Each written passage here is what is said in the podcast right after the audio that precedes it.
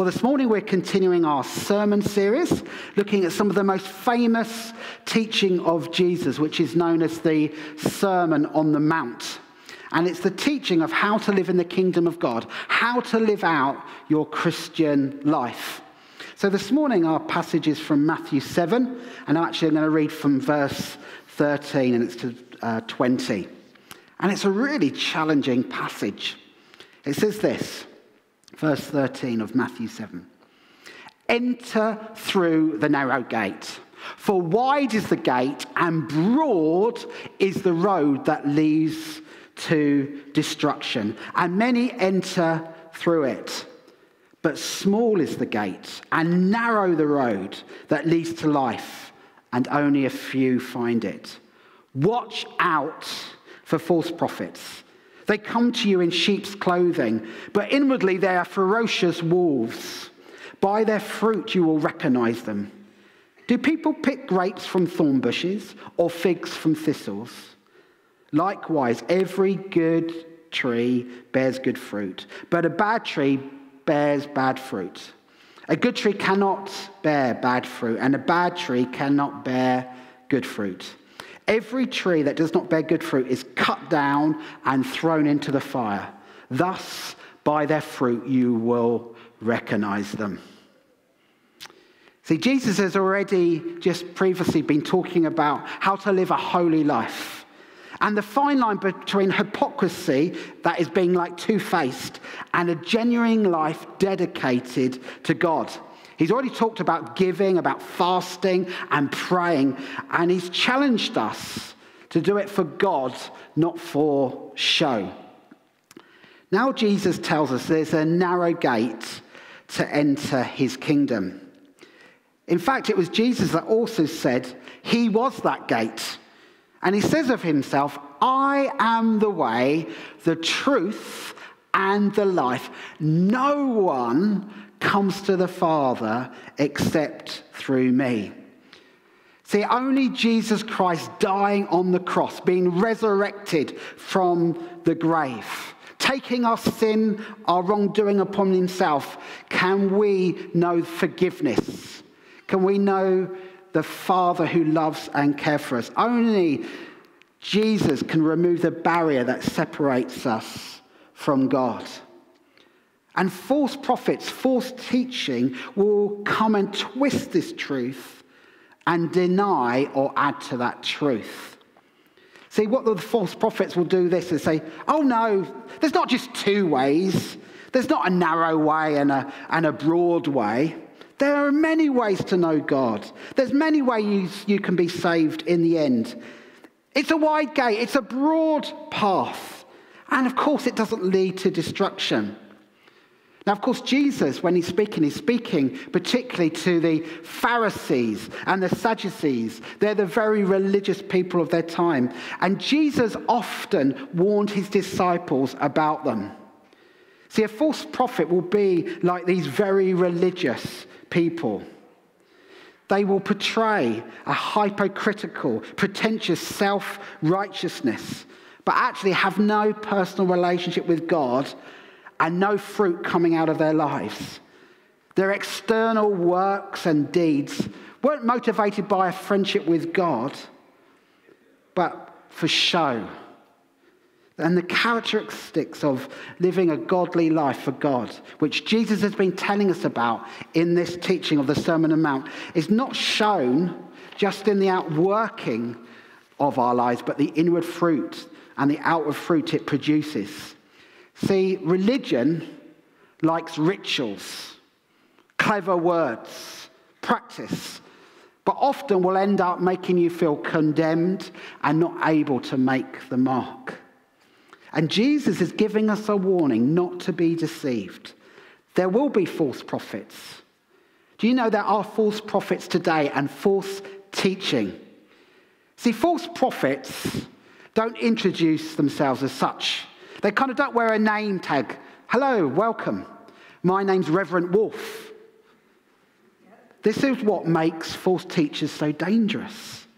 They come as wolves dressed as sheep. The most greedy, vicious animal disguised as one of the most harmless of animals. And that's the deceitfulness of the false prophet and false teaching. See, I love the Mormons or the Jehovah's Witnesses when they come to my door because they're beautiful people, they're wonderful people. But this is what they tell you say, well, we are Christians. Well, we believe the same as you. However, Mormonism or the Church of the Latter day Saints, they have their own succession of false prophets, beginning with Joseph Smith. They can use the same languages. You can, they use some of the same hymns. They're family friendly. They pass themselves off as another Christian church, but they deny the uniqueness of Jesus, that he is the eternal Son of God. See, Jehovah's Witnesses, they use the same talk. They talk about Jesus. They say they know the Bible. In fact, they often know it better than I do. But they affirm what is an ancient heresy called the Arian heresy that there was a time when the Son was not. That Jesus was not the eternally begotten Son of God. He hasn't always been. He's not the Father, Son, and Holy Spirit. And they teach the salvation of works rather than of God's grace. And of course, we have other religions like Islam that claim to have the same God. And again, beautiful people speak well of Jesus, but they still just claim Jesus was just a prophet, not Jesus, the Son of God. Beware. Beware thinking, oh, we're just the same or it's so similar. No, Jesus said, He is the way, He is the truth. He is the life. It's interesting on the internet or TV and social media, particularly in the last year, everybody's gone online, haven't they? People are saying, Well, I'm a pastor, I'm a prophet. And they can appear good, but they can spread false teaching. Just because they have a YouTube channel doesn't make them genuine. Then we have the health and wealth gospel that says you should be rich you should be prosperous. You should be successful in your business. A broad gate, a broad way where you can bring all the baggage with you that you like. Evangelists that profit and profit from getting your money. Healers who do the work for money. Then, of course, we have liberal theologians in the pulpits of some churches who say, well, heaven and hell, they're a myth. A God of love won't send people to separation from him the philosophies of the age, relativism, where there's no absolute, there's no absolute truth. Modern psychology that makes sin a sickness rather than our responsibility. The Bible says this Beloved, believe not every spirit, but try the spirits whether they are of God, because many false prophets have gone into the world. This morning, I went to the church post box, and there was a letter addressed to the pastor, pastors, and the congregation of Jubilee Church Hull, and it was very important, must be read. There it is. I'm not going to read it to you, but I'll just tell you a few things it says. We get these quite regularly. So they quote Revelation, that's often how they start. As soon as you see that, and it's about the number 666. And so they've got corona. You know, anybody heard the word corona? Not the pop. C equals 3, naught equals 15, R equals 18, naught equals 15, N equals 14, A equals 1, 3 plus 15 plus 18 plus 15 plus 14 plus 1 equals 66. There's six letters in corona, so you add that to 66, and guess what you get?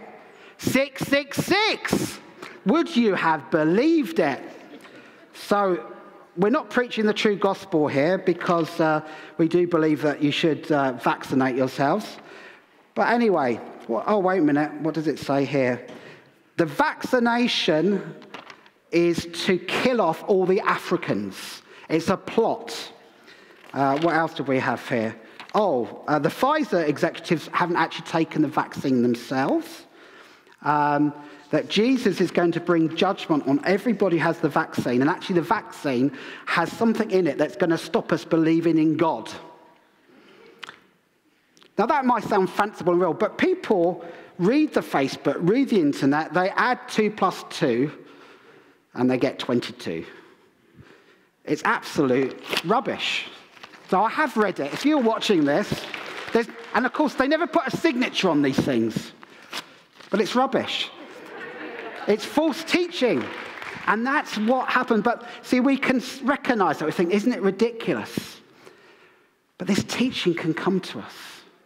And we can be swayed and influenced and, and begin to think things. But actually, this teaching will destroy us ultimately. And false prophets are like wolves. They want to tear the church apart. They're often anti church, in fact.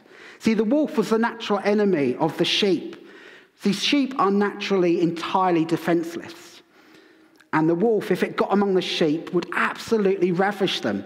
Therefore, Jesus said the good shepherd is always in, on the lookout for the sheep and always looks out for wolves. But a man who is hired to do the good, good job of a shepherd, that isn't really a shepherd, doesn't really love or care for his sheep. See, if you're hired as a shepherd, they're not really your flock. When danger comes, they just run away. Whereas the shepherd will lay down his life for the flock. And Jesus says the elders of the church are not to just be served and sit on their authority, but they're to serve the church and to lay their lives down, to stand on God's truth. And Elders are called to be shepherds of the flock. That's why in this church we have elders that will love and cherish the word of God and make sure we keep strong to the word of God. We're not influenced by the world, we're not influenced by philosophies and all kinds of false teaching. We're a church that wants to preach the whole word of God and wants people to understand it so they can live out their lives following Jesus. And then Jesus changed the picture from sheep and wolves to trees and their fruit. See, from sheep's clothing, which a wolf might wear, to a tree, to fruit which a tree must bear. But the difference is there's two illustrations in this. See, a wolf can disguise himself, but actually a tree cannot disguise its fruits. Its fruits declares what it really is, what kind of tree it is. See, verse 16 and 20 repeat the same statement. By their fruits you shall know them. Now, in Matthew 7, verse 1, Jesus taught that his followers must not judge lest they be judged. See, that doesn't mean we shouldn't call out sin or wrongdoing like I have and thrown the paper on the floor. We must declare what is false teaching. But what we must do is first call it out in ourselves. We must take the plank out of our own eye before we take the speck out of another's. See, we still have to be careful in our attitudes. A judgmental attitude takes joy in the failings of others. It's a way of exalting ourselves by pulling others down. Jesus does call us to be discerning, but he doesn't give us the freedom to be what I would call heresy hunters attacking every doctrinal or moral failure of others. Do you know what? I haven't got it all right. Do you know that? Oh, thank you. There's a, a gasp because you thought I was perfect. You thought I understood and I understood the word of God. Do you know when I go to heaven, there's going to be things that I've taught and I thought that wasn't quite right. But do you know what? As long as we stick to the fundamental truths of the gospel, that's all that matters. And God is revealing truth. We see through a glass dimly. You see, that's why at Jubilee Church we love to work with other churches across this city and across the world. Even though there might be some things of their doctrine, doctrine is their teaching that we think, I don't quite see that in the Word of God. But some things aren't so black and white, some things really are clear. So we love them, we work with them, we don't just judge them. Well, our church is better than yours because we wave our hands in worship and you kneel down when you worship. No, we don't judge. But what we do is we do call out false doctrine, and we, as a church, we protect God's word in that. We must be gracious, therefore, when others say things that we don't quite agree with, but help point them to the truth. See, when it comes to the gospel, though, Paul said anybody who taught another gospel should be accursed. That means condemned to hell. So, the truth of the gospel, there is only one truth. And there are false prophets out there, there's a false doctrines out there. And the false prophet and the false doctrine can only bring bad fruit. Often that is judgment. Often that is condemnation. Often the fruit of a false prophet will lead you in fear or confusion. You know, just before Easter, somebody again sent me something on the internet. We shouldn't be celebrating Easter and Christmas. There's been some new revelation that they've got off the internet. Oh my goodness. We've had 2,000 years of church history where we have celebrated Easter and Christmas. So now you, the doctrine of the early church fathers and the word of God, is now saying we shouldn't do that. It's false teaching. It distracts you, gives you fear, it, it restricts you. That's what the fruit of this teaching does. So there are some helpful questions to think about whether it is false teaching. The first thing is this where does the message come from? Is it from God's word or is it a cleverly invented story? What is the substance of the message? Is Jesus Christ central? Is it unifying or is it divisive? Where will the message leave you? Closer to Jesus or further from him and his church? Fourthly, what kind of people does this message produce? See, good trees will have good fruit, bad trees will have poisonous fruit.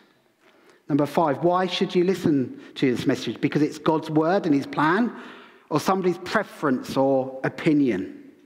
And sixthly, where does this message ultimately take you? Does it make you closer to making Jesus Lord? Does it propel you to share the good news and serve the poor? See, God's plan is that we are transformed into the likeness and image of his son, Jesus. And any teaching that doesn't do that is false teaching and will often come from a teacher with ungodly motives. So, as we've considered false prophets, well, what a tough thing to talk about, isn't it? And what they produce. But every Christian, including you and I, when people look at us, they should look and be able to see fruit in our own lives. For every Christian who follows Jesus. Why? Because as a disciple of Jesus, you will produce spiritual fruit. Jesus said, My true disciples produce much fruit. This brings great glory to my Father. John 15, verse 8. Let's just consider that as I finish and the band just come up. What is the fruit? What is the fruit that God wants us to bear? What is this good fruit that should be demonstrated? Well, Galatians 5 22 to 23 says this But the fruit of the Spirit is love, joy, peace, long suffering, kindness, goodness, faithfulness, gentleness, self control. Against such there is no law. See, the opposite is just mentioned in the verses of Galatians 5 19 to 21.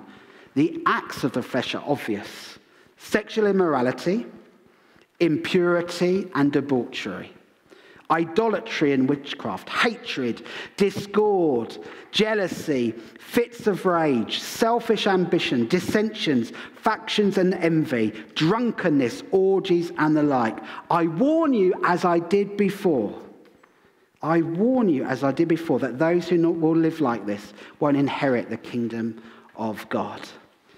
See, for each of us, we have a personal responsibility as we live for Jesus to be bearing good fruit, to choose to live our lives differently.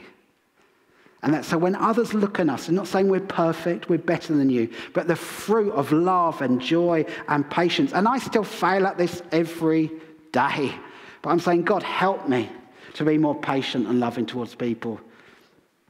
Help me to care for people more. Help me to have more self control because I want that fruit of my life to reflect who Jesus is. Do you?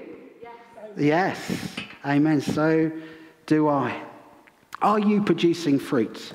Or is the opposite true? Instead of love, is there hatred and bitterness or even prejudice in your life? Instead of joy, is there constant gloom? Instead of peace, is there turmoil? Instead of gentleness, is there a short temper? Instead of faith, is there endless worry? Instead of meekness, humility, is there pride and arrogance? Instead of self control, are you a victim of your own passions?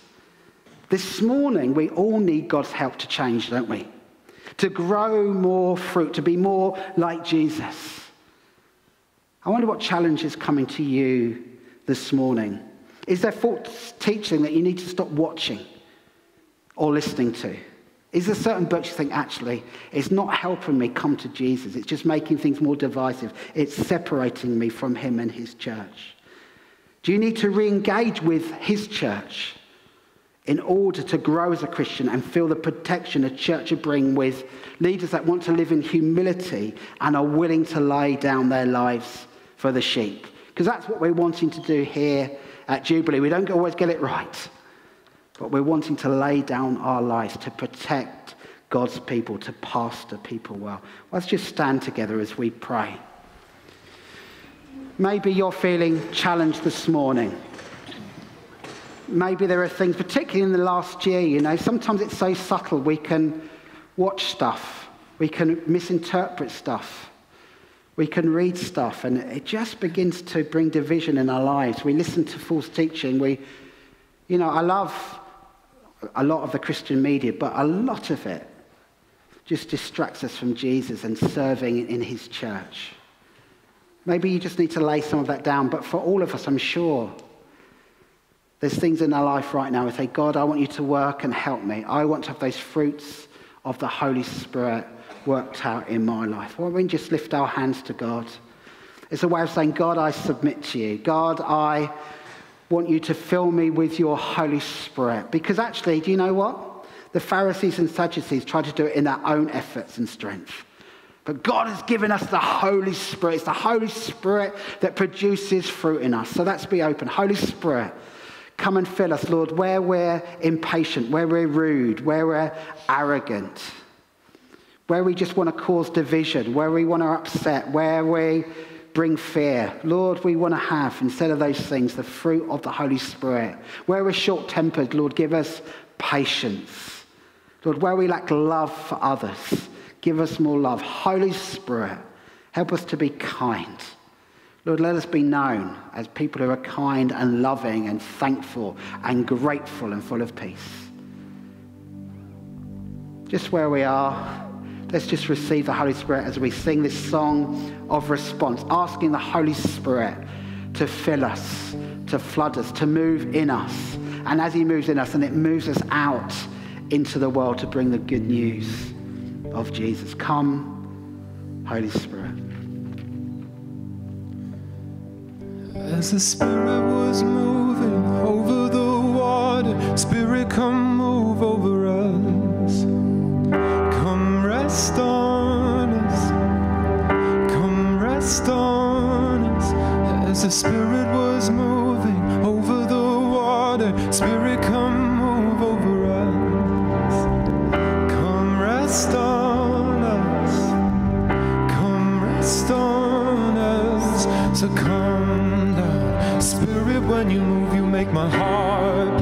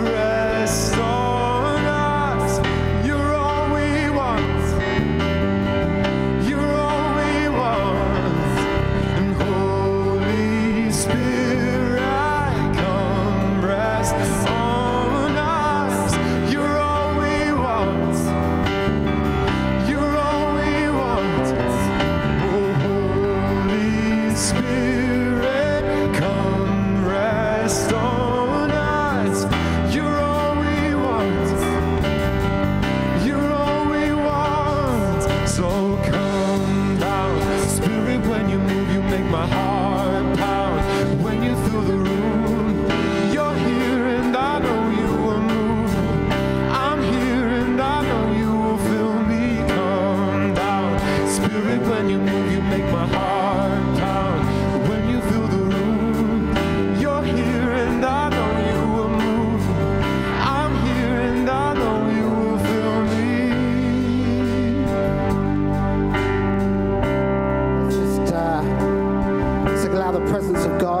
here with us. He just wants to fill us. With fresh peace right now. For fear, if you're feeling fearful, just allow God's peace to fill you now.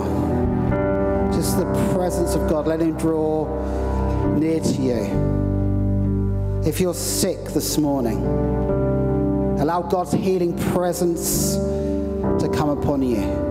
We command sickness and pain to go in Jesus' name. And we speak healing and strength to bodies now. Holy Spirit, come and do your work. Holy Spirit, lift people's eyes to Jesus right now. Holy Spirit, draw them more in love with Jesus. Jesus, draw close. If you're at home, allow the Holy Spirit to come upon you now. His presence, His power to change, to come and equip us as we go into all that God's got for us in this week. Just allow the Holy Spirit to hear from Him, to breathe love and kindness and goodness and grace, to bring this good news of Jesus.